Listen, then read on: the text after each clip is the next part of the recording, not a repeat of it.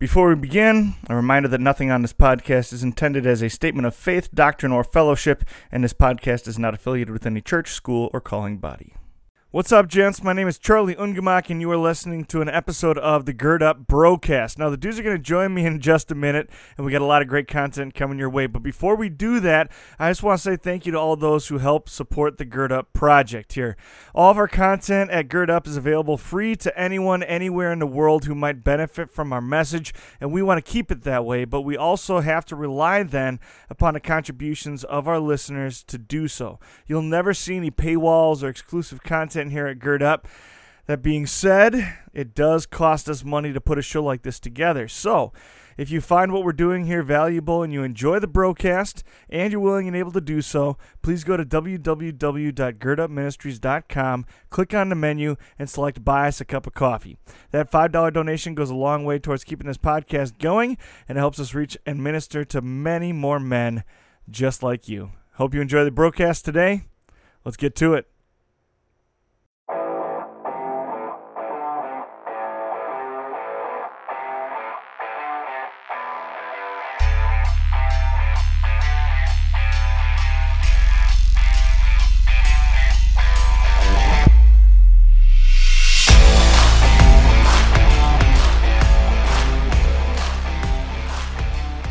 It's men and women, so it gets all the genders. He's not yeah, just singling one so out. So when Hulk Hogan says brother, it's a, it's a gender-neutral term. So when you're preaching, it's a neuter. Yeah, and when you're yeah. preaching, you should oh. say brother like Hulk Hogan. But if you want to address the men in the congregation, you say brothers. Listen, I can't wait until you write a book on theology someday. It's gonna, it's just gonna be like movie quotes and like that's all it is. All right. Well, the Hulk Hogan fan over here mm. is Connor Herter. What's up, Connor? I was about How's to ask going, if we were on. All right. Yep. Yeah. We got Gustav Wentz. What's up, Gustav? Uh, not much. And yeah. we have our special guest today. Who are you, sir? Hey guys, Caleb Little. And Caleb's Whoa. been on the podcast before, but it's been a while. Explain your absence here, fella. Yes, currently taking a leave of absence from Martin Luther College, which is why I haven't been around. I am currently serving as a dorm supervisor at Saint Croix Lutheran hey, Academy. Good for you. They trust you with that? Hey, oh. That's a lot of responsibility, man. For some reason, yeah. All the way up from Saint Croix. I don't know how I did that. Miracles happen every day, right? Well, awesome. So what what exactly is your role over at Saint Croix? You said dormitory supervisor, but you want to explain that a little bit? Yeah, so pretty much uh, at Saint Croix, we have a dormitory with uh, kids from over twenty-three different countries. And uh, my main role is to take care of them, ensure that they're getting their education that they're paying for, which includes, you know, learning English, keeping their grades up. I make sure they stay healthy, you know, have sick call, mail call. Essentially, for those in the uh, the Wells circle, I'm like a tutor. Nice. How many kids, did you say, are involved with what you're doing? Yeah, so we have about one hundred twenty, hmm. which is, it's a lower number than... In the dorms? In the dorms, yes. Okay. Is that high school and middle school? Or? Yes. Okay. Yes, yes. We do have some middle school international students. Oh, wow. Yeah, I mean, it's the full from six to twelve, really. Wow. I mean, it's one thing to send your high school kid away, you know, and then to send a grade school kid away. to, Are to, they uh, traditional, like, sixth grade age? Are they, like, eleven, yes. twelve years old? Wow. For the most part. And um, good for those parents. I think it just really goes to show the value of an American education. Mm-hmm. Yeah. Sometimes that we might underappreciate. Yeah, especially well, parochial just education American too, life yeah. in general too. Like those yeah. parents clearly see something greater that can be gained over here than where they are at. That's yeah. that's insane. Yeah. Didn't you spend some time uh, out of country? I, I feel like I remember you going uh, somewhere. Where did you go? He can't say. He cannot. Oh, that's right. He cannot talk about it. No, no. Uh, it's the one thing that's off the table. Why no, yeah, no, the one it's thing not off the table. So, uh, I, quick no, flashback to the other uh, the other yeah. episode. This is why yeah. we can't have Caleb on. no, no, but seriously, yeah, I uh, I visited China as a tourist and uh, had some yeah. awesome experiences over there. Yeah. Okay. Yes. Um, I've also had some other out-of-country experiences. Um, I was a military kid, so oh, that's right. I've lived all over the place, including Italy. Mm. Oh. Don't ask me to speak any Italian, though. I, so you're like Kobe, except you didn't learn Italian. And I'm a lot worse at basketball. Mm-hmm. Okay. Yeah, fair enough. Awesome. Well, you are listening to a broadcast. Uh, this one is recorded right in the middle of January twenty twenty-three. So uh, welcome to all you guys who are listening. Um, yeah. I, It's just cool to be back doing these again. We had a little bit of a break there, so glad to be back and doing it. Connor, what are you drinking there today? This is the New Glarus uh, Spotted Cow. Spotted Cow, good Kinda. old Wisconsin favorite. Yeah, Gus, yeah. what you got? Uh, I've got Goose Town, a German-style ghost from Shell's Brewery, where Charlie and I work. It's fantastic. Might be discontinued, though. Nobody knows what's happening. It's a little confusing. It is a little confusing at the moment. We got... oh, boy. Go well, ahead. Okay, I'm going to go ahead real quick, but first I have a question for Connor. Connor, are you even allowed to bring New Glarus into Minnesota? No, it's actually illegal. Is it actually yeah. illegal? No, you can't so, sell okay. it in... You, if a cop oh, yeah, sees it yeah. in your car and you're not in Wisconsin, you were drinking you get put in cuffs. This is all the way from September, from our Beats for Heartbeats yeah. trip when, Dude, we, when yeah. we were out well, there. Yeah. Yeah, well, so. That's valid. I am drinking a Coors Light. Ah. Mountains are blue. This is just uh, the mountains are blue. Classic. So yeah, the good old silver bullet. And I really can't talk. I'm drinking Smirnoff Ice. So yeah, like well, Gus said, like, we work at a brewery, and I, I hate to admit it, but every once in a while I get kind of tired of drinking beer all the time. So I want to drink something okay. else. Yeah, yeah just drink a little something fruity this time. Throw a little bit of water in there. Keep yeah. the body guessing. Yeah, keep the body guessing every once in a while. Uh, my first apartment after college, um, the the it was like a pre-war apartment building that then after World War Two was refurbished into a retirement home, and then after it was no longer a retirement home, they did not remodel it, and so the pipes were terrible, and it was like a, the the elevator never worked, and I lived on the eighth floor, and all that kind of stuff. It was it was awful, and the tap water tasted terrible. Mm. So for pretty much a year, if I was at home, I was either drinking beer or coffee, and I didn't drink any water. So I'd fill up my water bottle before I left school at the end of the day, and then would come home and finish the water bottle, and if I was thirsty after that, it was either coffee or beer because I hated the way the water tasted. So I'm not advocating that lifestyle. I'm just saying I mean, that was it, was it was a lifestyle. It just was point. It was what was happening at the time. So. I believe that is a lifestyle many Americans in college live yeah. yeah. day to day. Well, and still. I graduated at twenty-one, so it's not like I was, you know, a middle-aged man living that way. Ah, all right, thank yous and shout-outs for the week. Who wants to start us off? Thank yous. Oh my goodness. Um, how about thank you to oh Himmel. Uh, we'll call it uh, Netflix. Uh, always has some good films. Usually has some not good films as well. Um, but was able to watch a couple movies over this past weekend, or maybe it was H B O. I don't know. All I know is I watched Dances with Wolves, and oh, if you haven't yeah, seen that oh, yeah. movie, Headline. It is amazing. Classic Kevin Costner. It film. Is Avatar, but on Earth. uh, that's a good description. Or you know, that actually, yeah, yo, that's kind of legit. That's Dude, pretty cool. That's my only uh-huh. beef with Avatar is it's like a that's remake. Just, it's just outer dances space with dances with wolves. All movies, which I'm down that's with. That's a hot take, and I like it. Oh, but yeah, man. So. I don't know. That was just a really fun little moment I got to have. And I mean, granted, I didn't share it with anybody, but I don't know. That was a movie on my list. And it was, yeah. I'll write up a review. Anyway. Um, I'll shout out. Uh, oh, thank yous first. Oh, thank sorry. Jeez. Sorry. I'm sorry. I got ahead of myself. I'll also say thank you to streaming services, in particular Netflix. Can I say that? Can I double up on yeah, that? You can double yeah. up. I just recently watched Kaleidoscope. Oh, which ooh, super interesting concept. I mean, mm. if you don't know what the the whole premise is, that you can watch the episodes in any order mm-hmm. before the finale, and in theory, it'll still make sense. Mm. And like it changes the experience. That's oh, cool, interesting. And so, for those of you interested, I started with green. Okay. Start with okay. a different color and tell me how your experience was. Interesting. So is it like you have to scroll through and then pick and choose, or does it just automatically randomize the order per viewer? You See, know what I mean? And that's what I'm not sure about. I, I've only seen my Netflix account. All right. Okay. Uh, green green was green was first on me on okay. mine, and me being the lazy guy I was. Watch it straight, was just, and you watch I'll it just straight watch down. It straight through. Okay. Which, huh. All right, let's figure this out. Kind quick. Of what you got. Uh, for me this week, I'm going to say thank you to Kelvin Johannes. Uh, I don't know hey. if you've had him on yet or anything like that. But, I don't know. Uh, Not on a cast. Kelvin She's and been I, out here a few times. Kelvin and I have guy. been friends yeah. since uh, freshman year, and uh, just wanted to say thank you to him for getting me out of the dorm last night and going and picking up binders for all of our. It was, it was, it was basically a date, but we, we went and we checked out the Ain't binders. Nothing wrong with a healthy bro date. Yep, and then we did uh, then we did uh, Mexican afterwards, so nice. It was pretty good. Which what you go to Orale Plaza or you G's. go to Plaza G's? Yeah, Plaza G's. Is Orale actually closed? I don't. I think it's closed. Oh, it's hours indefinitely. Or is it really closed? I don't know. I, I hope they not. Are, it's yeah. That was my they favorite Mexican spot in town. They went up for lease like five no months kidding. ago oh, or four oh. months ago, and yeah, they're on. Jeez. That was like my favorite Mexican place oh, in town. Man. I yeah. leave New Orleans. yeah. yeah. So hey, hold on, real quick, down. real quick. So when you open up the list, the top video, like the first episode for Kaleidoscope, was green yes. on yours. Mine's black. Wow. Okay. So Yo, it so it randomizes per. Yeah, it randomizes per. You Very were. cool. That's crazy. Uh, my thank anyway. you. My thank you. Yeah, as as uh, we talked about uh, on the Christmas episode, my sister got married over Christmas break on December thirtieth. So thank you to everybody that made that. It was the least stressful wedding I've ever been a part of. like as like as somebody who's in the wedding party, least stressful wedding I've ever been a part of. So thanks for everybody that made uh, that day a special day for my sister and my family.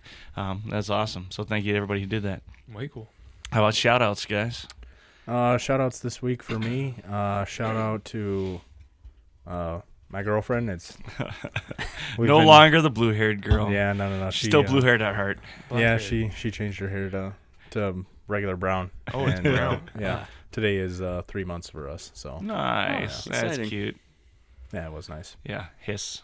Anyway. no, no, not the girl. Just the, yeah. Never mind. Go ahead, Gus. yeah. Uh, shout out to. I regret the hiss already. Dude. This isn't going to go well for me. Right. I, anyway. I love you. Yeah, She's yeah, cool. Yeah, yeah, yeah. I hope it works. Anyway, uh, shout out. That still sounds Dude, bad. I'm going to hit okay, you. Okay, sorry. All right. Shout out to my sister, Annalise. I'm sorry. I'm not offended. I'm not offended. Okay, good. Go ahead. Sorry, Gus. Shout out to my sister, Annalise.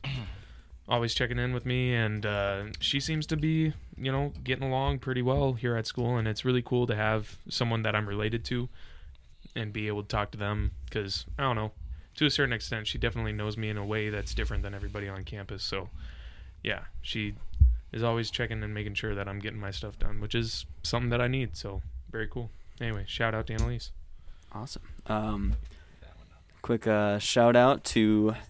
Mister and Missus Tim Weddle got oh, married I saw that yesterday. On Facebook. Yeah, I'm yes. friends with yeah. Tim on Facebook. Yes, was I was at their wedding yesterday, and it was a beautiful wedding. Yeah, he was at the wedding. Okay, uh, passing Connor. Friends. You saw passing about it on Facebook Instagram. Friends. He was yeah, at the yeah, wedding. No, no Facebook. I'm, I'm, just, I'm really just Tim's coworker. That's. Uh, uh, I was there with the, the work crowd. Yeah. That's. You mean more now you're so much you more, though. Know. Now you're so much more. Perhaps, yeah. That was a, that was a good night. Yeah. Yeah. yeah, awesome. Yeah, I, I love weddings. Weddings are always mm-hmm. a good time. Yep. Yeah, I'm I'm a big wedding guy. If you ever need a wedding date, call me up. yeah, guys or girls, I'll go with anybody. Just call me up.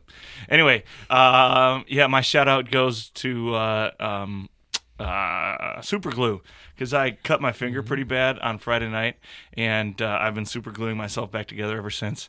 So uh, shout out well to super glue. Yeah, work. It, well it works really run. well. Yeah. yeah. I've done it um, multiple times. Yeah, it, it works really well, and I didn't have to go get stitches or anything, so yeah. Sweet. Tell us how you cut your hand, man. Um, I don't have a can opener, um, but that so the okay, we'll make this a double shout-out. Also, shout-out to the M L C Food Shelf for keeping us hooked up. Um, but I got a Keeping whole bunch of food from the – yeah, me and all the other poor – poor uh, off-campus people. Single off. Yeah. Oh, well, they're not all because they also do it for married oh, people. Oh, that's right. Yeah, yeah. yeah. Um, anyway, they do. They take really good care of us. Um, actually, uh, like gas cards and stuff too. Like they really yeah. do take good care of us. Um, but uh, I don't have a can opener. I was trying to open a can of ham with just a big old K-bar knife and uh, sliced my hand. I sliced two fingers open. and then my reaction reacted. And when I reacted to the fact that I cut one hand open, I grabbed the can in a weird way and cut one of my other fingers open with the can on the other hand. Oh, so Charlie. I'm bleeding out of both hands. And at first I didn't think it was that bad. And then I realized that I had to put the cut back together with my fingers and went, yeah, I should do something about this. So yeah.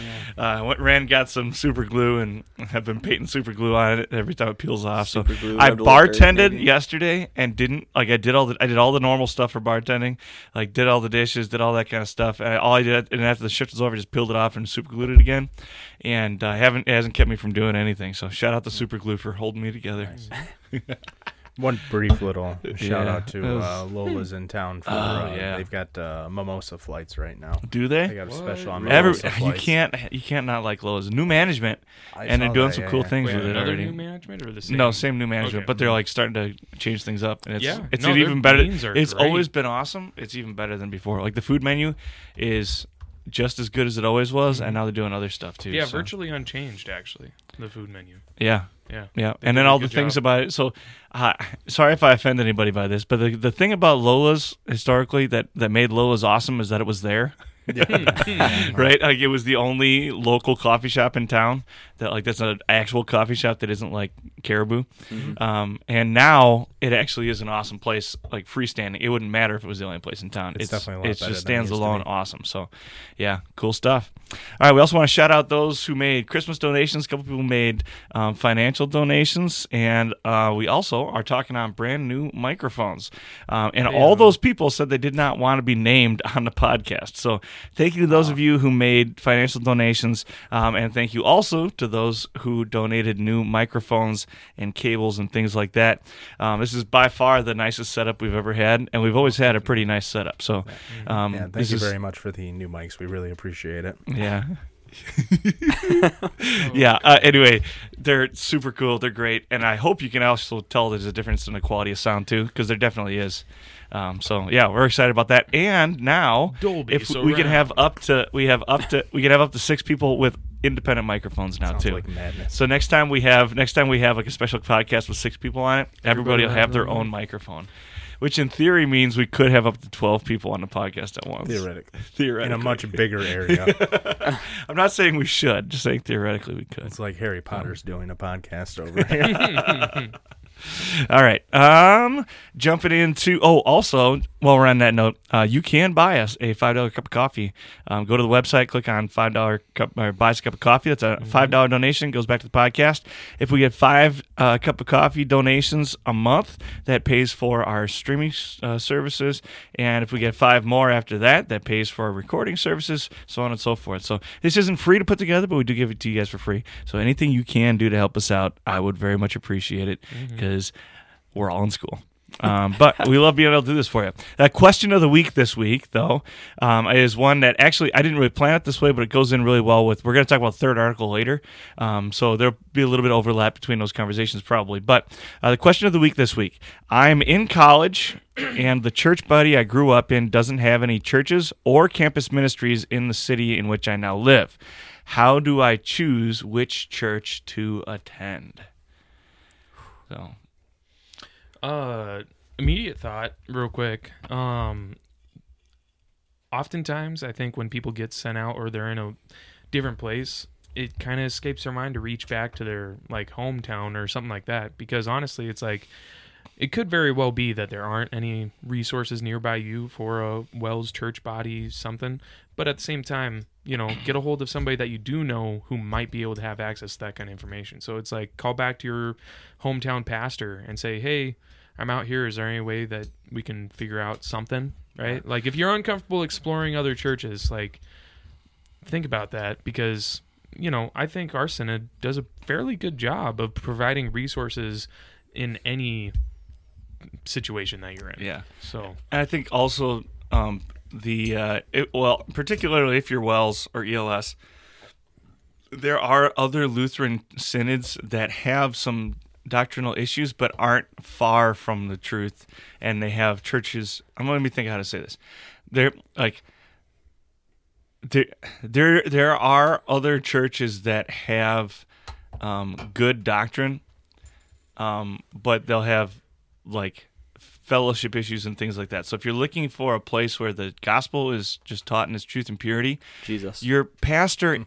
your pastor, even if there isn't a Wells church around or a church from your church body around, your pastor will probably be a good resource to at least find the best of the options, mm-hmm. or hook you up with, you know, like um, synod resources or things like that. I would yeah. also say, Gus, to your point, this would be something you should probably consider before you decide to go to that school, too. And I'm not saying you shouldn't go to a school unless you have access to your local church community. Mm-hmm. Um, but it's just something you should think about before you even decide which school to go to, you know?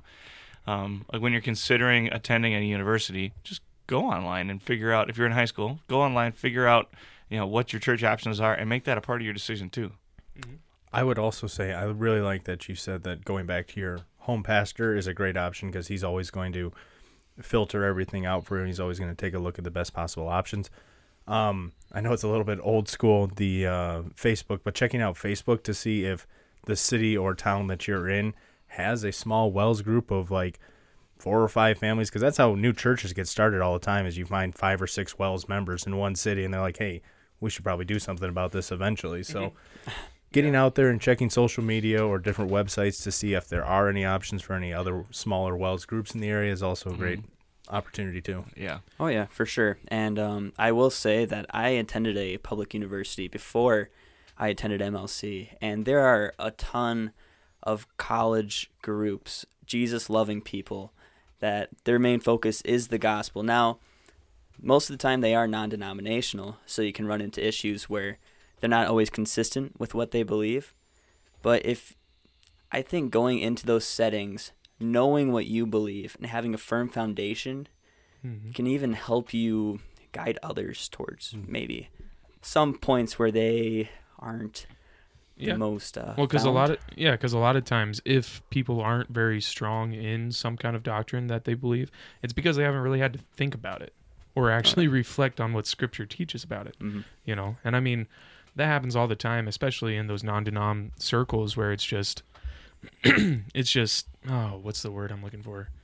Um, uh, yeah, never mind. I'm not going to use that word. It's, it, you know, it's doctrine that you slips your mind kind of thing. Mm-hmm. You know, you do, and I guess uh, a phrase that I don't enjoy to use because it's it's just not a great phrase, but non-essential doctrine, right? Some people mm-hmm. will say stuff like that, which is a buzzword to say, but, you know, it slips everybody's minds when they're just trying to live life and, you know, share Jesus with people, mm-hmm. you know. Yeah. Um, but yeah.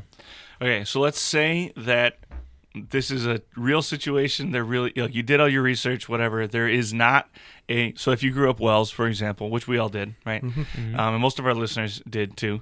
So if you cannot find a, there just isn't a, you know, community group or church or mission or whatever in a reasonable area um, for you to go to.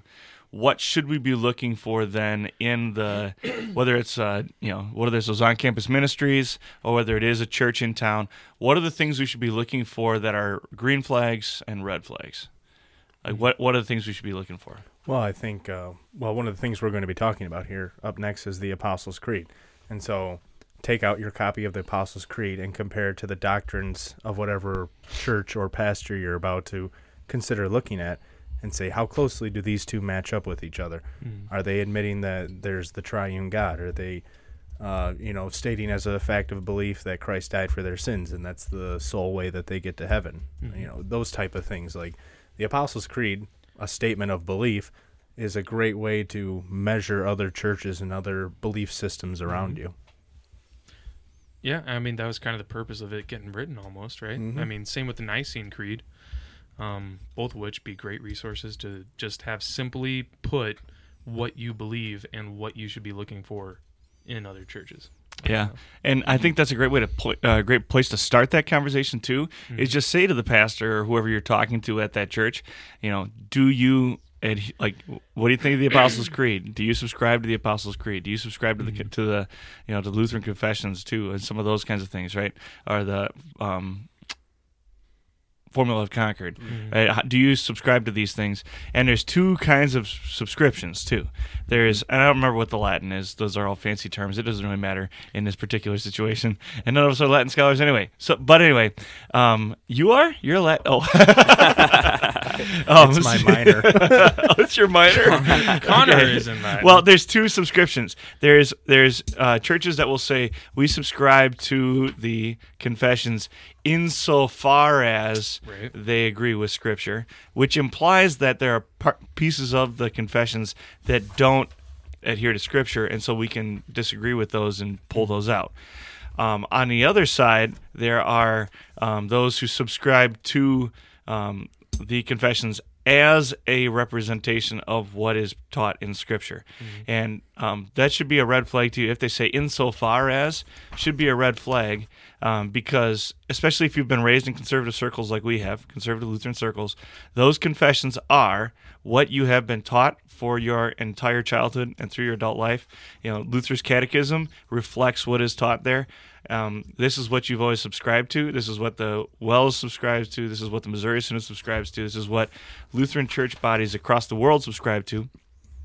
Um, and if they say insofar as, that means that there's some point of doctrine that you believe and that you have understood to be true, and that when you were confirmed in your church and your congregation, you declared to be true, that they disagree with, right? And so... Uh, if it says insofar as, you got to figure out what that doctrine is and then make your decision from there. Yes, absolutely. And I think maybe even before you get to, do you agree with like the Lutheran confessions and the creeds, you can just get to, what do you think of the Bible? Yeah. Because there are churches out there that will say, yeah, the Bible's true except for, or they'll be like miracle deniers. It'll mm-hmm. be, I think just taking Scripture as absolute truth is so essential, and then in that, just how important the gospel it is. Just a community, because that's what we're looking for here. We're looking for a community. You can do your own Bible study, but you can't replace a community, right? That's what this person is looking for here. Find a community that loves Jesus and wants to tell other people about him. So that leads uh, easily then into the, my question here of how important is community? Like, what if there is a church in town that has really good doctrine, but it's all old people, right? Or they only play organ music, right? Or whatever it might be. How important is theology versus culture and, you know, music and things like that? How much should those two things play into that? You understand what I'm asking? I do, yeah. So you're talking mm-hmm. about... what's the difference between statement of belief and then logistical practices within the congregation itself? Or how much should they factor into my decision-making too? I think that definitely the one that is going to be the most important is going to be theology, and it's going to be doctrine, like what they teach. Um, Why th- is that more important? Well, that that's what our salvation's rooted in. Right. What do you mean by that? So if you don't have theology or doctrine or the Bible at all, then a community isn't going to get you anywhere. That's what I mean by that. Because there are some hard theologies that we as Lutherans take a stance on and say, like, this far and no further. I mean, we completely do away with anything that has to do with works righteousness, any idea of attaining salvation for yourself. We're completely dependent on God to do everything for us. We can... affect our world around us in every physical matter, but when it comes to saving ourselves, we're completely useless. Mm. And, and that's what Scripture teaches. And that's what exactly what Scripture teaches, and that's the that's the hill that Luther died on. And so, like, that's the most important thing for people to consider is, how do you get to heaven? That's that should be the first question you should ask any church you walk into is, how do you say I go to heaven? And then everything else out of that is secondary. Yeah. Well, and I mean, you look at the church bodies that lean so heavily on community, and those are the ones that blow up and you hear in the news. Mm-hmm. If it's all rooted in community and just the vibe and the experience that you're having, that's going to be what ends up, like, that's what ends up creating those bad environments where a whole bunch of stuff that is super toxic can happen. Yeah. Yes, and I think ideally you have both, right? You have the sound yeah. Scripture, and then you have a great community that's going out doing stuff for the greater community and spreading the good new- news about Jesus. Mm-hmm. But if you've got to choose between the two, you've got to choose solid Scripture. Yeah. yeah. Think of the think of the analogy of like a car. Like a car, what's the most important thing of a, about a car? Is that it gets you from point A to point B. It has four wheels, an engine that works, and everything like that. The point is for the car to get you there. It doesn't matter how pretty the car is. Doesn't matter how new the car is. Doesn't matter who owned the car before you. The most important thing is that when you put that key in the ignition, you're going to get to your destination. Church is the same thing. The most important thing is that the church, your vehicle, is going to carry you to the afterlife, and it's going to allow you to carry the message out to other people. High five. That was awesome. That, yeah, that was a great analogy, man. That was really good. Yeah. Yeah, and I, to, to stretch that even further, or maybe make your point even more clear, the uh, it doesn't, you're you could have a Corvette, and if the Corvette doesn't run, yeah. Mm-hmm. Who cares? If it's missing the spark plugs, right? This is just a nice looking yeah, piece of garbage out of the yard. You know, yeah, right. Or the alignment's off and you're just right. driving in circles or whatever. That's a goal. That's another good one, right? If the alignment's off and you're just driving in circles, once again, no point in getting in the car at all. Mm-hmm. I'd rather have a, you know, rundown A M C or mm-hmm. whatever that just at a least Ford it runs. Bronco from the eighties that yeah. turns over every morning. So, that's right. Yeah, and so I guess kind of something that I was kind of building into a question just off of the discussion we've been having now is, so generally speaking, when you're going to college, you're not necessarily living in that town year round, right? You're going home right. for Christmas, you're going home for summer. So you're going to be able to be at your home, your original community and original church, most likely, right? I'm sure there's all sorts of crazy scenarios. Well, not crazy scenarios, but different scenarios that people go in. But I think worth addressing right now is, how do you make online worship meaningful to that extent? So maybe your church back home does do a live stream of that service.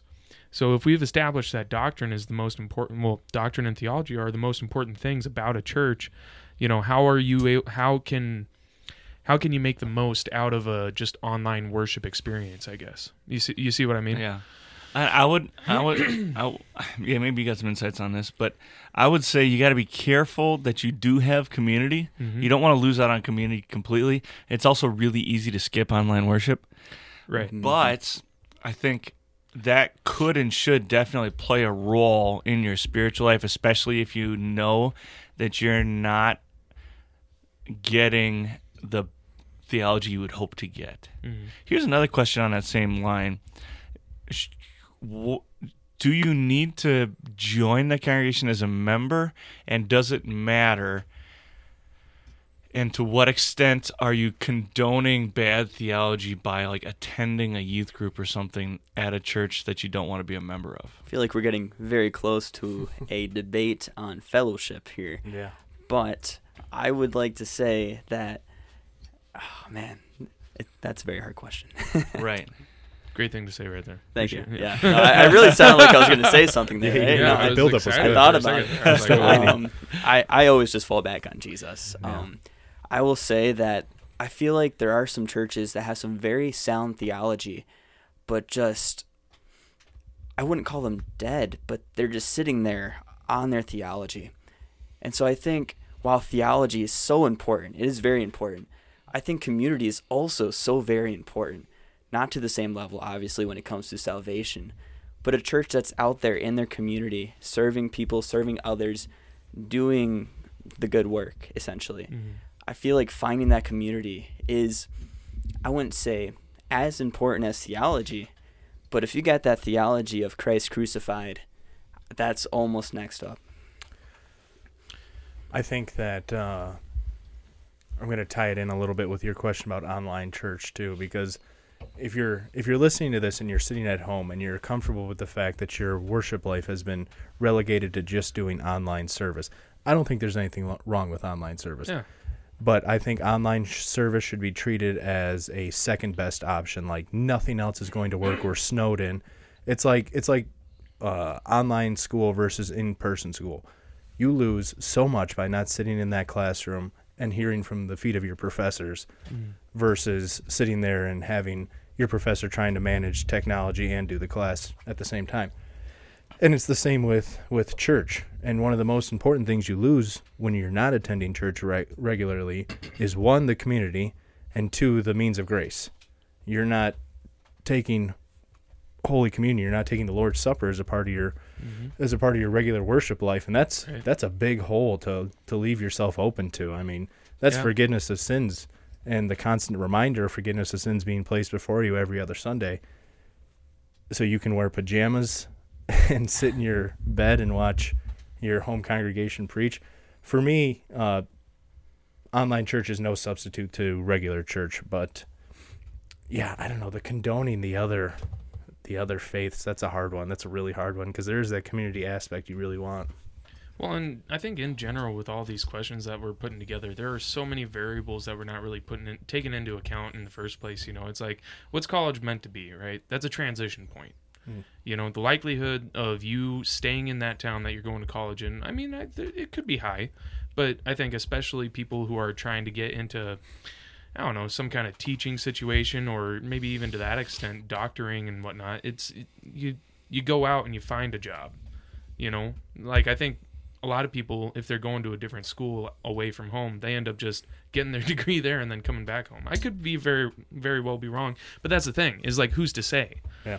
So, I mean, how, like, what's the best thing for someone to do for almost maybe kind of four years? Yeah. You know what I mean? Because, again, you're having those breaks where you're still going home, and it's business as usual, I guess you could say. Yeah. So yeah, it feels like you're leaning towards the idea of you're still a member at your home congregation, and yeah. you're letting your pastor and your parents kind of guide you through mm-hmm. like some of these uh, weird mm-hmm. webs of, you know, like you've yeah. got these online campus, or not on, you've got these on-campus ministries that their theology is questionable, but they're really strong communities, and you've got maybe a church that, you know, doesn't have the best theology. You know, and you're debating whether or not you should go there and how much you should be involved and all these kinds of things. Stay connected with your home church and with your family, and just be transparent about all of it. And um, like, let the wiser voices kind of carry you through that conversation. Yeah. Um, I think that's probably the best way to go. Yeah, is just because there is no one size fits all approach. No, absolutely. And see, that's why I was going to start leaning on real heavily was, it's like, in the end, I think communication and um. what a trust in your parents and your home pastor, congregation, family. Just if you have good connections in that regard, then you'll be fine. Like, you'll be able to figure out stuff. You'll be able to figure out what you ought to do. I think that what I'm scared is if somebody thinks, oh, well, here's all these tips these guys gave me, I can just do this on my own. You see what I mean? Mm-hmm. And I'm not saying that we're not, yeah, you know, we know some of what we're talking about. We're not totally crazy, but it, but at that same time, it's like, put your hand, put yourself in the hands of the people that have been taking care of you this whole time, mm-hmm. right? They're going to have better advice for you in the first place. And I mean, you know, I guess we're just out here to give tips and tricks for sure, but it's like, but it's like, ah, man, I I've seen, you, you always hear stories about people who go off to college, and they just cut everybody in their life out. Like, they go to a different state. And then for however long that they're out there, they just don't communicate with their family. They don't communicate with their old friends. And then it all just kind of falls apart. You know what I mean? Mm-hmm. Yes. And I'm a huge fan of the home base approach, where you are a member at home, and that's where you get your firm foundation of theology. But I think also, while you are in these campus ministries or church bodies where maybe they have questionable theology, I think your own personal Bible study becomes that much more important. Yeah. Yep. Yeah. There you I go. think one of our, I think all of us would put him in our one of our favorite professors category, uh, Professor Mark Postian at M L C. yeah. His yeah. daughter, his daughter is a brainiac. I don't remember what she's. She's a, viro- she's a virologist. Yeah, she's a virologist. Virologist. Yeah. That's a word. Right. What? Yeah. well, especially so. Then during co- they were kind of joking, like during COVID, they had like all the best information because their did. daughter was yeah, just telling yeah, them. Yeah, yeah. Anyway, um, but so she went to she went to. You know, I don't remember where she went to school, but it was a big-time university and a very intense program, and that's also a very liberal uh, environment. Spot, yeah, environment to be in. And uh, he gave her, like, he, he he gave her a couple of books to read, like, before she went, and gave her tons of resources, and then was always there to answer the phone when stuff happened, mm-hmm. right? And a lot of times we hear about people going off to university and losing their faith, and it's just like you and you said. It's when they get disconnected from their roots that they falter and they start to lose their faith and they start to question things. When you start to question things and your faith gets challenged, because it's going to, mm-hmm. don't try and figure it out on your own. Don't hide. Don't go mm-hmm. seek out answers wherever. Talk to the people that have raised you and that have taught you the truth that you have come to know, that have um, nurtured you and nurtured your faith to this point. Talk to them. Mm-hmm. Stay in touch with your pastor. Stay in touch with your spiritual community, and you'll be okay. You'll yep. be okay. And let that be a word of encouragement to all the young families out there, people that are starting to start families of their own. Like, statistically speaking, you'll find that children will spend their life involved with God and with church if both parents are present and, um, I'm not going to say forceful, but persistent in keeping their children involved in church, especially the father. So young men out there, like, as you have children, make God a priority first in your children's life before anything else. eighty-five percent of boys whose fathers were actively involved in church are actively involved in church as adults. Yeah. Yeah. My dad was. Yeah. Yeah. I mean, look Your at dad was, here, right? I think. Yeah, yeah, he's a pastor. Yeah, so, so he probably was. Well, but he, but that was his thing all the time. But he preached that all the time. My mom has talked about that too. My grandparents on that side of the family were not called worker. Well, my I, should, I guess my grandma was a called worker for for a while before she got married. But after that, she wasn't. And so they weren't called workers, and they were involved in. They spent more time at the church than the pastor, is the way my one of my aunts put it once. Very, and very um, my dad consistently, like when we were kids, and every once in a while we would kind of hint at the fact that, oh, I have to do this because I'm a pastor's kid, and he would stop us and he would say, it wouldn't matter what I was doing. I could be a used car salesman. We would still be here helping. We would still be this involved. Yep. And that message was clear and clearly sent and consistent. And uh, those kids stay in church, and those kids make it a part of their lifestyle throughout their lives. Yep, and I I suppose this is all directed towards someone who grew up in a very solid foundation of theology, yeah. which was the question. Well, I mean, those are the people listening, most likely. I don't know. There could be there could be a handful of people yeah. that are if you are listening, with welcome. What we're talking about. Which, hey, we're happy to have you. Yeah, glad you're listening. Yeah. But yeah, anyway, absolutely. Continue. Sorry. All right, well, we should keep rolling here, and, and it's kind of on the same topic of the of the third article. So, um, the third article goes: I believe in the Holy Spirit, the Holy Christian Church, the communion of saints, the forgiveness of sins, the resurrection of the body, and the life everlasting. Amen. And of course, Luther added an explanation, which says, "What does this mean?" The good Lutheran question, right? I believe that I cannot by my own reason or strength believe in Jesus Christ my Lord or come to him, but the Holy Spirit has called me by the gospel, enlightened me with his gifts, sanctified and kept me in the true faith, and in the same way he calls, gathers, enlightens, and sanctifies the whole Christian church on earth and keeps it with Christ Jesus in the one true faith. In this Christian church he daily and richly forgives all my sins and the sins of all believers. On the last day he will raise me and all from the dead, and all the dead, and give eternal life to me and all believers in Christ. This is most certainly true. Now, you might have a different translation of that. Um, there's been a couple of different ones popping around. Some are better than others. This one's a pretty good one. Um, yeah, so it, if it sounds a little different than what you memorized as a kid, that's why. Um, but yeah, the Holy Spirit. And this is maybe one of the most hotly contested, except for the conversations about whether or not Jesus was really God or really died or really rose from the dead and that kind of mm-hmm. stuff. This is probably the most hotly contested um, doctrine or theology in the Christian church, at least by my by my observation, um, is who and what the Holy Spirit does. Mm-hmm. You guys have yeah. anything that jumps off the page to you? Hmm. Uh, just right off the bat, um I cannot, by my own reason or strength, believe in Jesus Christ. That is so against everything that, I mean, quite frankly, most churches in America teach. I mean, and if we're talking about those uh, uh, Christian community groups on campus, that's definitely what they teach. Like, I mean, yeah, the one that was at the public, yeah. the, one that I, the one uh, that was at uh, the public university I went to, for a little bit. That's like, that was the whole thing. It's like, oh, come here, listen to us talk, and, you know, read the Bible a little bit. And, you know, when you accept Jesus, go ahead and, like, you can be a whatever person in that group. Exactly. You know? It was all about trying to choose God as opposed to God choosing us. Yeah. And that's the, uh, that's the danger when right. you uh, get rid of that. So the question then is, what is the Holy Spirit and what is the work of the Holy Spirit? And I think the best way to answer that is just to use Luther's words uh, themselves. So here's what Luther said on that. Scripture mentions all sorts of other spirits, such as human spirits, heavenly spirits, and evil spirits. But only God's Spirit is called Holy Spirit. That is the one who made us holy and continues to make us holy. For as the Father is called the Creator and the Son is called the Redeemer, so also it is because of his work that the Holy Spirit is to be called a sanctifier, a holy maker, one who makes persons holy. How then is the work of making people holy accomplished? The answer is this.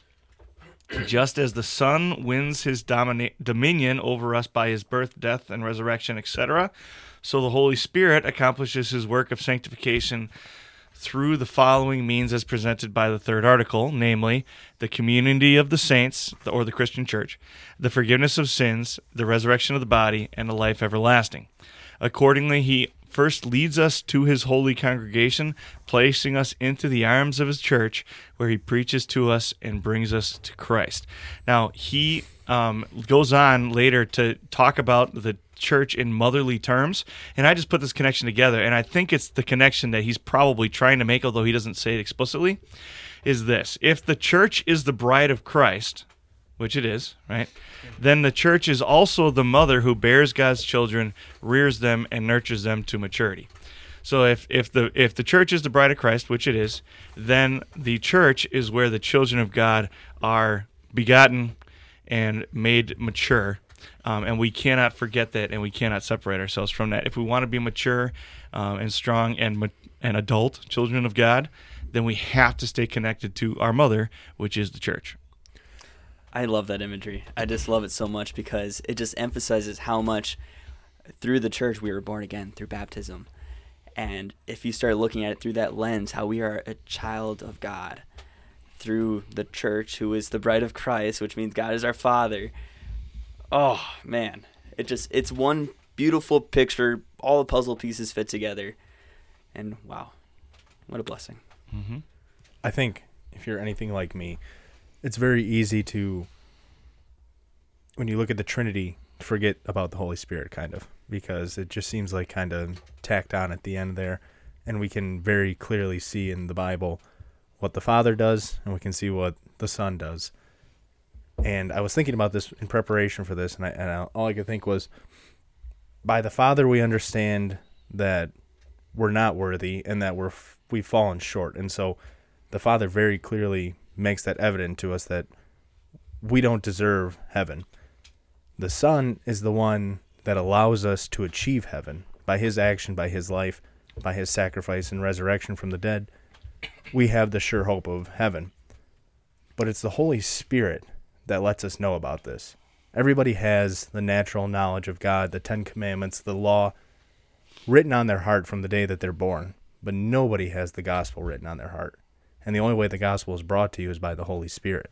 And so to diminish at all the Holy Spirit and his placement in the Trinity is to take away from a literal third of all of doctrine, one of the most important parts of doctrine, and that is salvation coming to us by the Holy Spirit because of the Son in response to the yeah. Father. And the key, another key word there is through faith, right? Mm-hmm. And that's where a lot of these, you know, campus ministries and some of these non-denominational, and we're, it sounds like we're picking on non-denominationals, and really the reason we're picking on non-denominationals is that they generally don't have a strong governing body which uh, dictates exactly what they teach. So you can't even necessarily say this is what the non-denominationals teach, but generally it's kind of muddied waters as far as what one pastor is going to preach over and above the next because they don't have any sort of governing organization that's guiding their doctrine and theology. So it's easy to say this is what Catholics say, this is what Presbyterians say, this is what Wesleyans say. It's a lot harder with non-denominationals.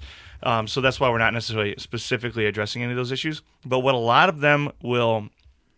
Um, like where they'll start to stray is this, they will um, lose sight of the fact that faith equals the Spirit living in me, right? Like the faith oh, yeah. is synonymous with the Holy Spirit living in me.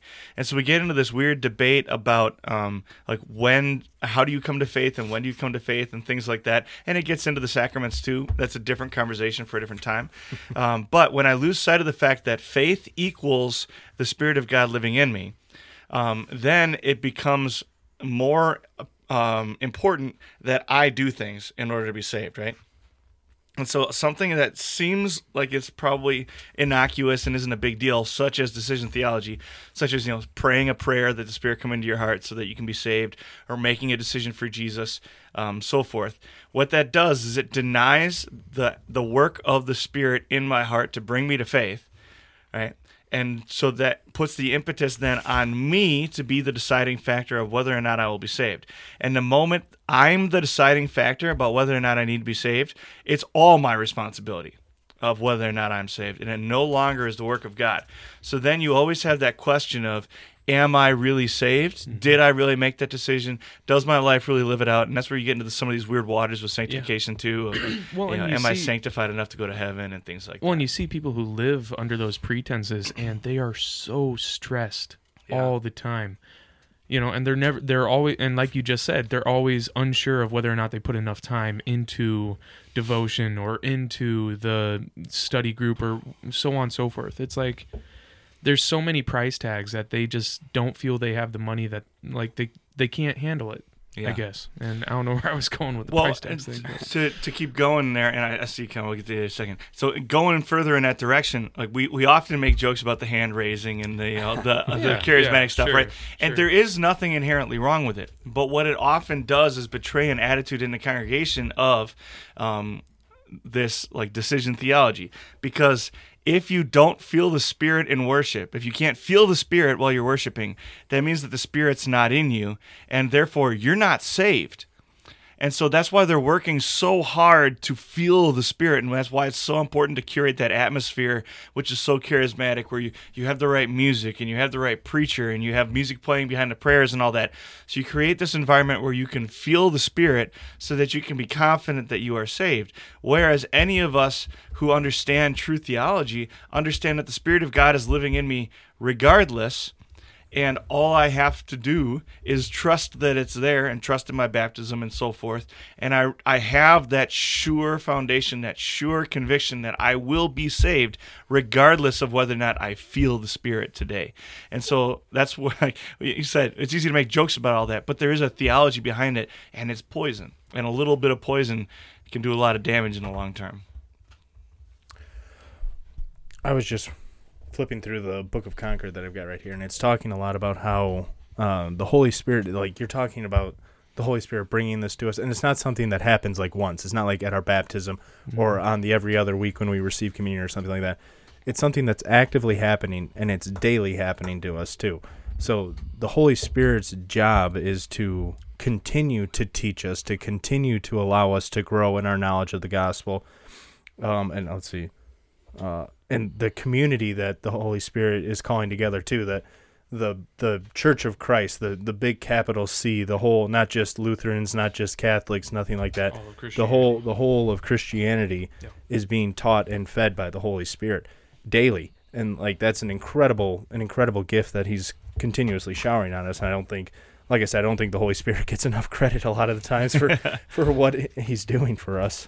Yeah, absolutely. Any last words on the uh on the Holy Spirit, or any other avenues yeah. you want to pursue here? He's a pretty cool guy. Yeah, uh, he's a pretty cool yeah. guy. Yeah, we'll leave it at yeah. that for now. What a person. What a person. What a guy. What a fella. Did you read, did you read those, buddy? I'm reading the oh, memes right wow. now. Read what? Do we Scroll get down. T- Scroll down, dude. Are they are all in the broadcast? Yeah. For those who can't see, because this is a podcast. I don't see anything. We are on a shared document, and someone has put memes about the Holy Spirit. Oh, gosh. Oh, I like the Thor one. the, the, key, the keys one is very funny. Yeah. All right. Anyway. Okay, so we're moving on to obscure Bible trivia today. So I believe all of these are scripturally accurate, probably for the first time ever. All right. So um, yeah. if not, we'll just blame the Catholics yeah, again. For some context for Caleb, there were several sites that we've tried to use for trivia, and a lot. There were some ap- apocryphal yeah. answers needed, like yeah. name the seven angels or something like that. Yeah, it's like it was, seven archangels yeah. and stuff like that. It's like, ah, it's, uh, we don't have that information. Yeah. All right, here we go. All right, so don't shout it out right away. Let's get, let's get through the question first, and then we'll uh, feel free to converse amongst yourselves, and then come up with an official answer, and we'll see whether you're right or wrong. Here we go. Question number one today. Which Babylonian emperor let the Israelites return to their homeland? It's narrated in the books of Ezra and Nehemiah. Um, okay. They were allowed to end their exile in Babylon and return to Israel following a decree by this emperor. What was his name? I should know this. Everybody think about it a little bit. See, like, there's one answer in my mind, and yeah. then there's an, another answer, but it's not a Babylonian. So, all right, I think that's we long didn't enough. Stop pause. You on the first one already, I'm did gonna you? I'm going to say Nebuchadnezzar. Oh shoot! No, not Nebuchadnezzar. No. No. That's a good guess. I, though. I knew it wasn't him. It, but okay, Cyrus the Great. Oh, Cyrus the Great. Sure, yeah, that should have been. Oh, yep. my Cyrus goodness. the Great. I feel like there was a Kelpine yep. hmm. question on a yes. test I missed. Cyrus right. the Great. That that guy was pretty important in more than just biblical history, just history in general, I believe, right? Yeah. Mm-hmm. Um, real quick, Cyrus the Great's a Persian king, not a Babylonian king, and that was my second guess that I didn't really? mention. Really? So yeah, straight up. We're already yeah. zero for one on the questions. All right. Well, we were. Cl- it was close to being accurate. Cyrus right. with a C, right? Yeah. Yeah. Yep. He's Persian. That's Persian. Uh, well, is Persia... They are, are there Persia the... defeated the Babylonians. Okay, got And it. it was after they defeated the Babylonians that they yeah. freed Israel. Did he reign in... Uh, Ezra and Nehemiah's right. Yeah, that is right, correct. But did he oh. did he reign... Was it the same capital city? Um, oh, uh, no, no. Uh, where, uh, shoot, where did Jonah go? Nineveh? Was it still Nineveh? Uh, Nineveh's where the Babylonians were, I right. believe. So right? he did not reign... So no, he didn't okay. reign... The Persian capital, I'm blanking on it right now, but when... So Nineveh, that was where they defeated the Babylonians, mm-hmm. I believe. I could be wrong. Nope, it's like Qatar, whatever. Anyway, the story goes that when they rolled into the town, the Babylonians there in the city just gave up immediately. Like, they all were like, thank goodness you're here, because at that point, the Babylonian uh, uh, uh, reign was just dog water, and oh, it was really? horrible for the people. And so oh, when the Persians showed right. up, they were like, thank goodness, someone that's going to, like, treat us better kind of thing. Yeah. Yeah. Uh, Interesting. Uh, yeah, I can't remember where they actually ended up fighting. But anyway. All right, question number two. Here we go. Despite her dedicated, despite her dedicated efforts to establish pagan worship among the Israelites, Queen Jezebel did not succeed. What happened to Queen Jezebel? You guys pause, just pause a little bit longer so the people in the car can talk amongst themselves. All right, what happened to Queen Jezebel? Go ahead. She was eaten by dogs, wasn't she? What happened before that? She was pushed out of a window and fell to the street, and then she was eaten by dogs. Yes, that there is correct. Go. Yep. There you go. Dogs devoured her body. Good. All right. In which book Spooky. of the Bible is Haman the evil villain? Haman? Haman. How do you spell that? H A M A N. Hmm. It might be Haman, but I've always that heard changed Haman. Everything. Haman.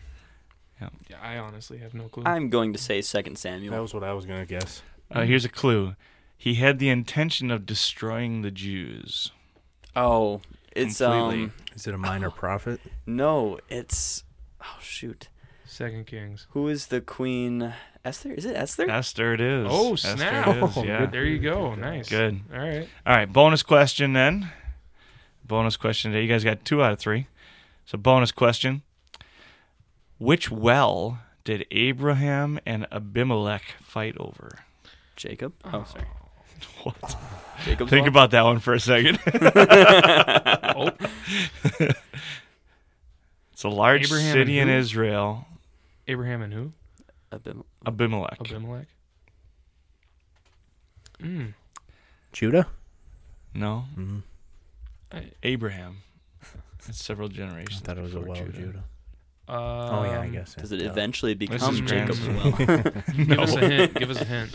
Um, It sounds like a well you and I would love to drink out of. Oh, snap. That. Based on what's on the table, all of us would love to drink. Beer. Anyway. Was it in beer? Beer Sheba. Beer yeah. Okay. Beer Sheba. That was a bad clue, but I don't have any other. No, that was yeah. pretty solid. Right, that's I like that. That's two out of three today. That's not bad. Saying. That's not bad. Oh, my goodness. Yeah. All right. The top three ways to make your semester go well. Oof. Top three ways to make your semester go well. Bread bowl. Well, Did you say bread bowl? You said Red Bull. Oh. I was like, well, bread bowls are I would, great. I'm going to jump in with a serious answer right away and say get a routine and stick to it. Yes. Get a routine that works yep. and stick to it. Why is, and then it, so, if you have why a is day, it so easy to make the plan to, ru- to, to routine yeah. and everything like that? Yeah. And then, it falls and then if you have man. a day where you like, don't have a ton of homework to do or whatever, sit down and do something anyway. Mm. Like stick to that routine, rain or shine, pass or fail. Stick to Well, maybe not fail. Yep. If yep. you're failing, change up your routine. Um, but yeah, stick to that routine no matter what, unless it's not working, um, and you'll yeah, so you'll see it through. So if like one day you don't have a ton of homework, you can start working ahead, or you can work on a paper from the future or whatever it might be. Um, but use your time, set up blocks, get a routine, do the same thing, yeah, and it might change from day to day, but yeah. have like a weekly routine that you go through. I think yeah. for me this semester, um, something I'm really bad at is reading everything we're assigned to read. Yeah. I oftentimes will just Especially be like philosophy, philosophy, or a history class, well, or anything yeah. like that. Mm-hmm. Like I do not want to read well, ten dry like, pages of a history book. Well, but, and at this point in our education, it's like that's what we need to want to read. Right, you know I know. I mean? Like, yeah. And I've I've found over the last week that we've done classes that while I do sleep less than I was sleeping before, by reading everything, I participate in class more. I know what's going on in class. It's weird. Once you do the homework, like everything starts to actually make sense. Yeah, you can actually have discussions on the topic. Uh, but everything, even if even if it's like, oh, I could skip ahead and find the answer to this question on the guide by going to the next section. I have found that just by reading through to the end of whatever section I need to, and everything I do, I, I benefit from it a lot more. Uh, I think the number one one that I have, uh, it's not necessarily get more sleep, but wake up at the same time mm. every day. Mm-hmm. Like, once your body knows that it's going to be waking up, it's just going to, I don't know. In general, having the same time that you wake up, additionally to good amount of sleep, seven to eight hours, mm-hmm. which is what we're supposed to get. But you're just not always going to go to bed at the same time. Yeah. That's a reality. Yeah. But if you get up at the same time every day, mm-hmm. at least your body stays in the same rhythm. Yeah, and you'll be able to fulfill generally that routine that you have set to those morning hours. Because it's like, that's the thing, is the evening, that's where all the variables come into play, where something might take longer than you thought it was gonna. Yeah. Whereas in the morning, if you have set stuff, you wake up at six, you read your Bible for thirty minutes, you read a different book for another thirty minutes, you go work out, whatever, I don't know what it's gonna be.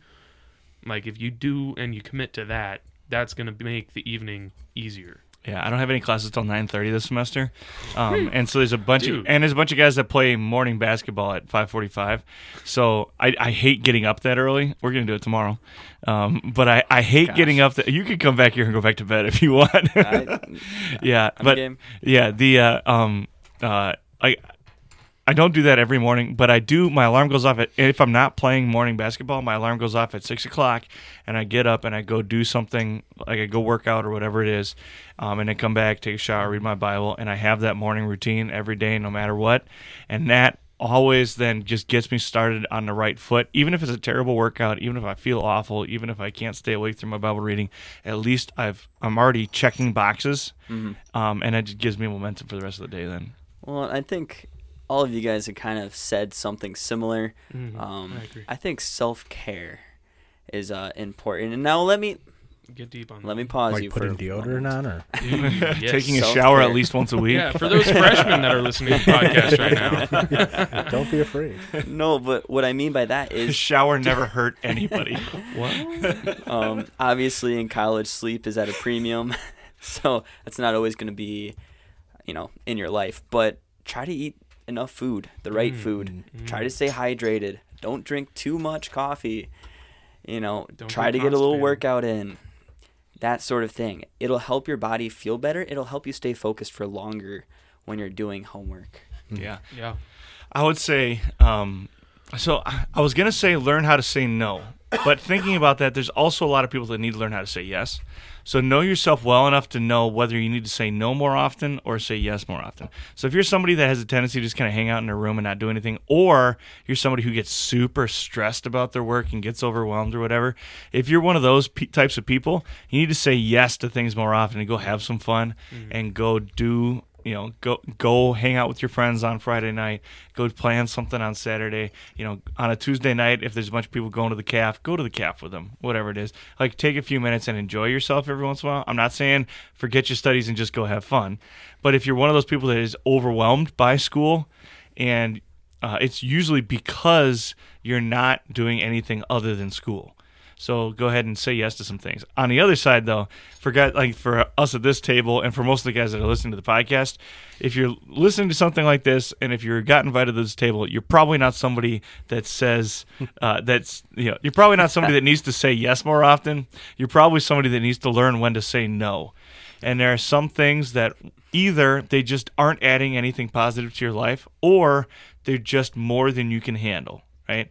And so learn when to say, like, when you're going to get overwhelmed. Learn to know your limits and say no when you get to your mm-hmm. limits. You don't have to be involved in everything all the time.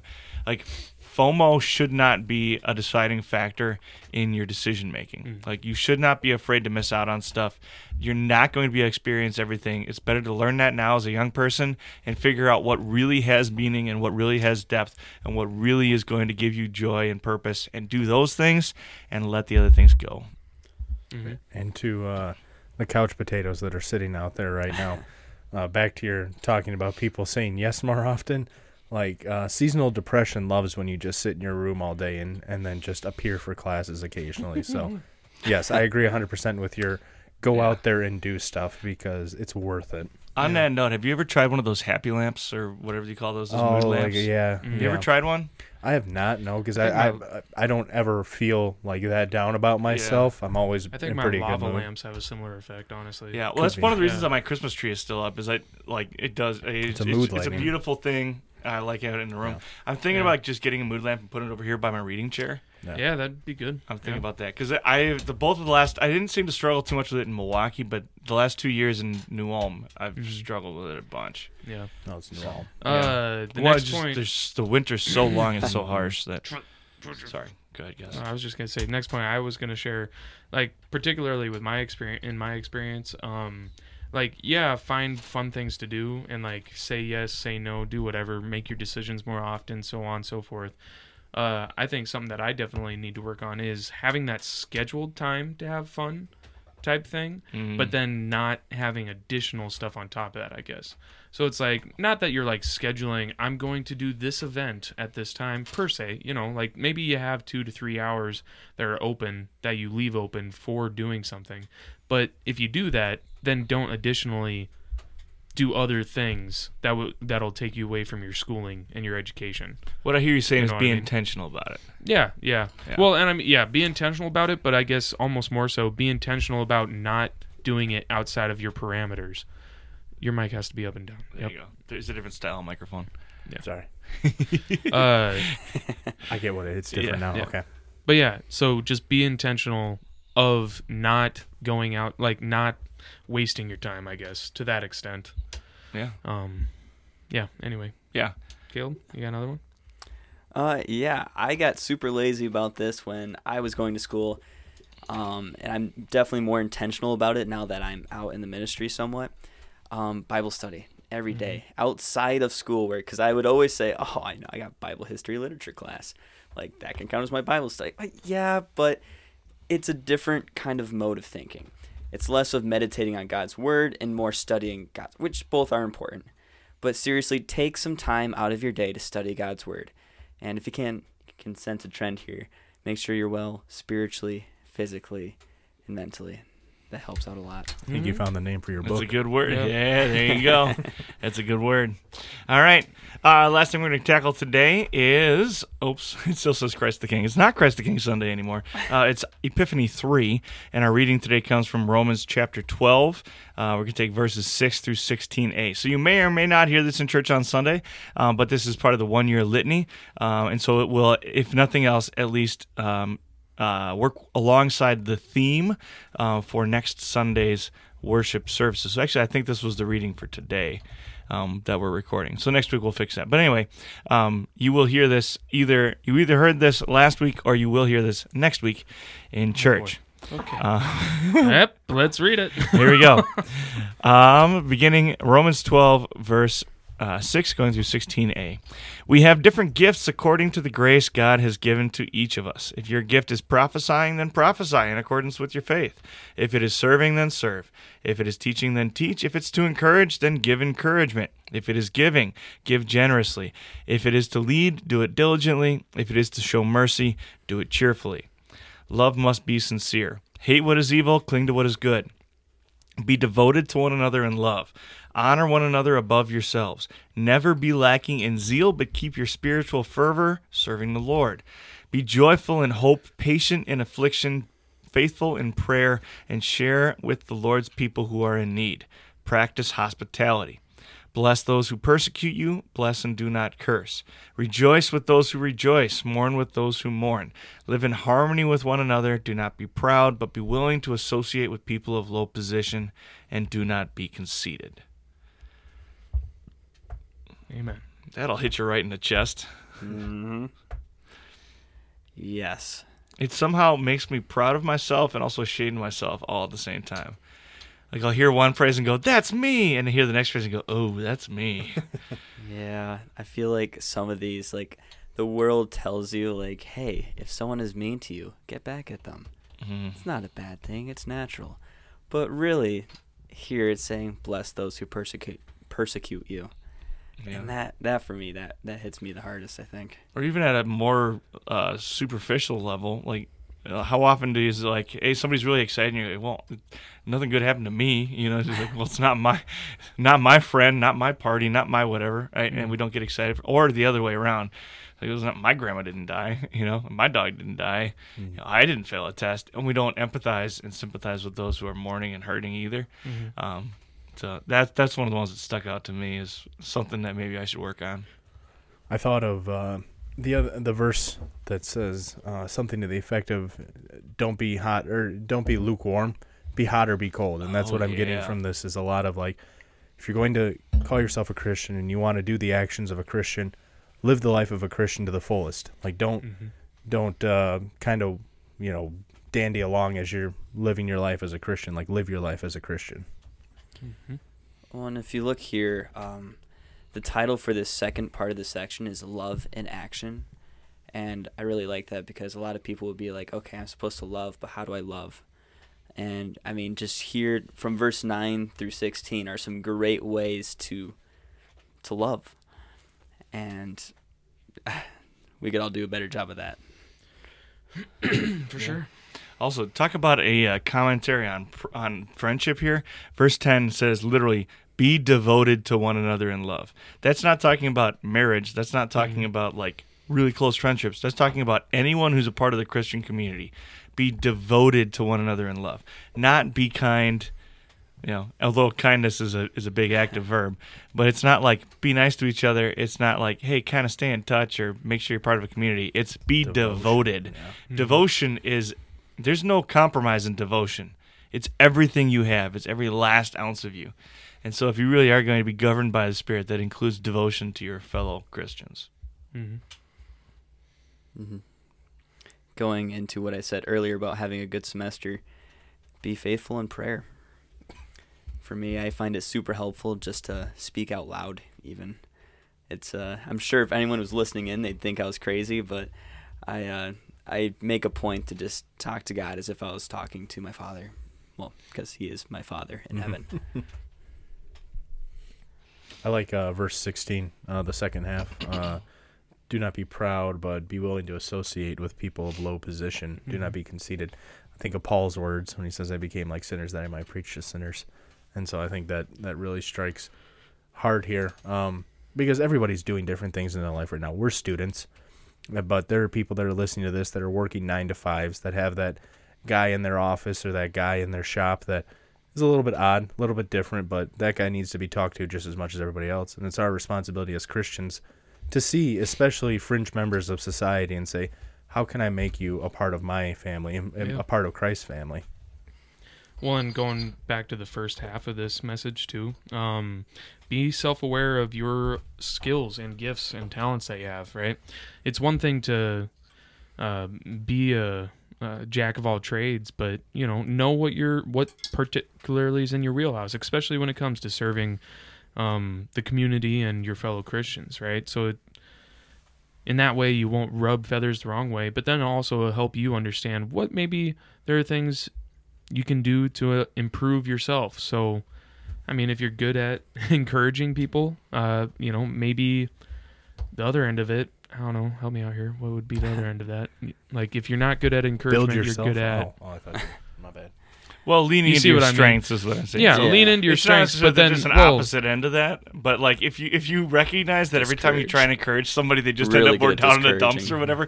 There are some people that just aren't good at encouraging, right. and that's and so so and instead okay. of leaning in, like not don't give up on encouraging people, but lean into whatever is your strength. No, and I was going right? to go into because what Professor Pauschen always talks about in class, right, is yeah. So once you know what you're really good at, that'll help you focus on the things you're not good at and can improve in those ways. Ways. That's well, what I was going for. Like, we have some professors, if you think about them at M L C, that are not good encouragers, but they are incredibly wise and they're very learned and they're mm-hmm. great at instruction, so they lean into those things. We have other professors who, frankly, aren't that great of instructors, but they have awesome relationships with their mm-hmm. students, and they, so they lean into their strengths, right? So there are definitely, there are definitely um, moments where it's not that you have it's not that you should abandon any particular one of these actions or that you shouldn't try and develop them, but you should recognize what your strengths are and lean into them. No, and I think that's super important, because sometimes what comes to my head is Paul's be all things to all people. Mm. And that is absolutely not, strengths is not what he was talking about there. We all have different strengths and abilities. When Paul is talking about be all things to all people, he means be able to relate to them, right? Yeah, yeah I even pulled up the passage here. Um, though I am free and belong to no one, I have made myself a slave to everyone to win as many as possible. To the Jews I became like a Jew to win the Jews. To those under the law I became like one under the law, though I myself am not under the law, so as to win those under the law.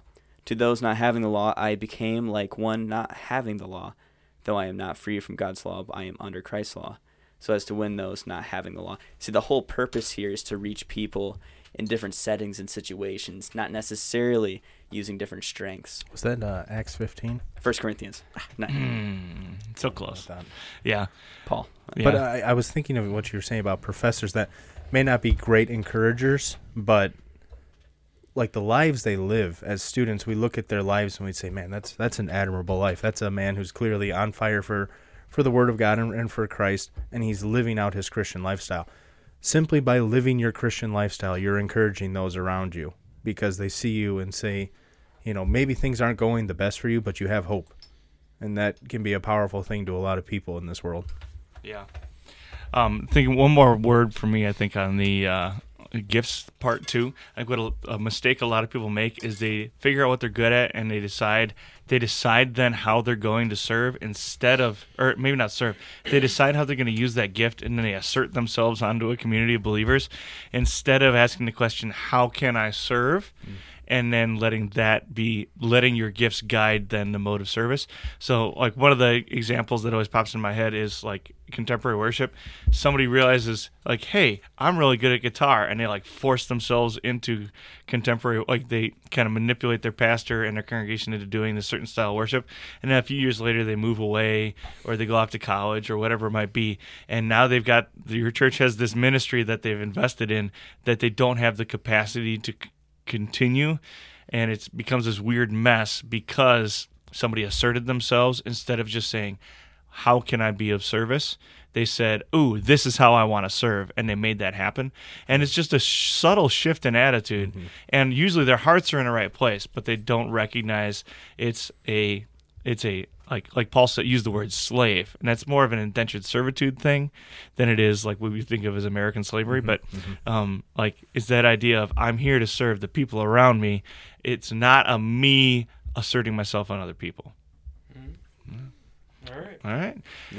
Awesome. If you're still listening, glad to have you here. Thanks for listening. I think this podcast went really well. I think so, too. Not to pat so. ourselves on the back, but that was good, fellas. Good job, Charlie. All right. Um, gentlemen, uh, God's blessings. Go be the man that God created you to be. We'll see you next time.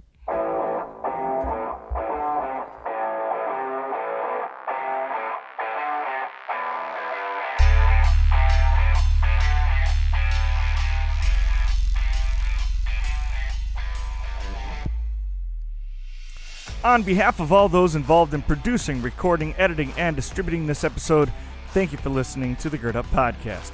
If you'd like to contact us with comments, questions, or suggestions, you can reach out to us at any of the links in the description below or on our website. Please consider supporting the work of Gird Up Ministries by donating on Patreon, shopping at our online store, or making a five dollars cup of coffee donation at w w w dot gird up ministries dot com.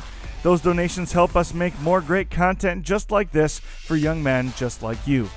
Make sure you like, friend, follow, and subscribe to Gird Up and all of our guests on your social media platforms, and consider leaving a five-star rating and review wherever you listen to the Gird Up Podcast so that others can find us and be blessed by our content too. As always, thanks for listening. Now go and be the man that God created you to be. We'll see you next time.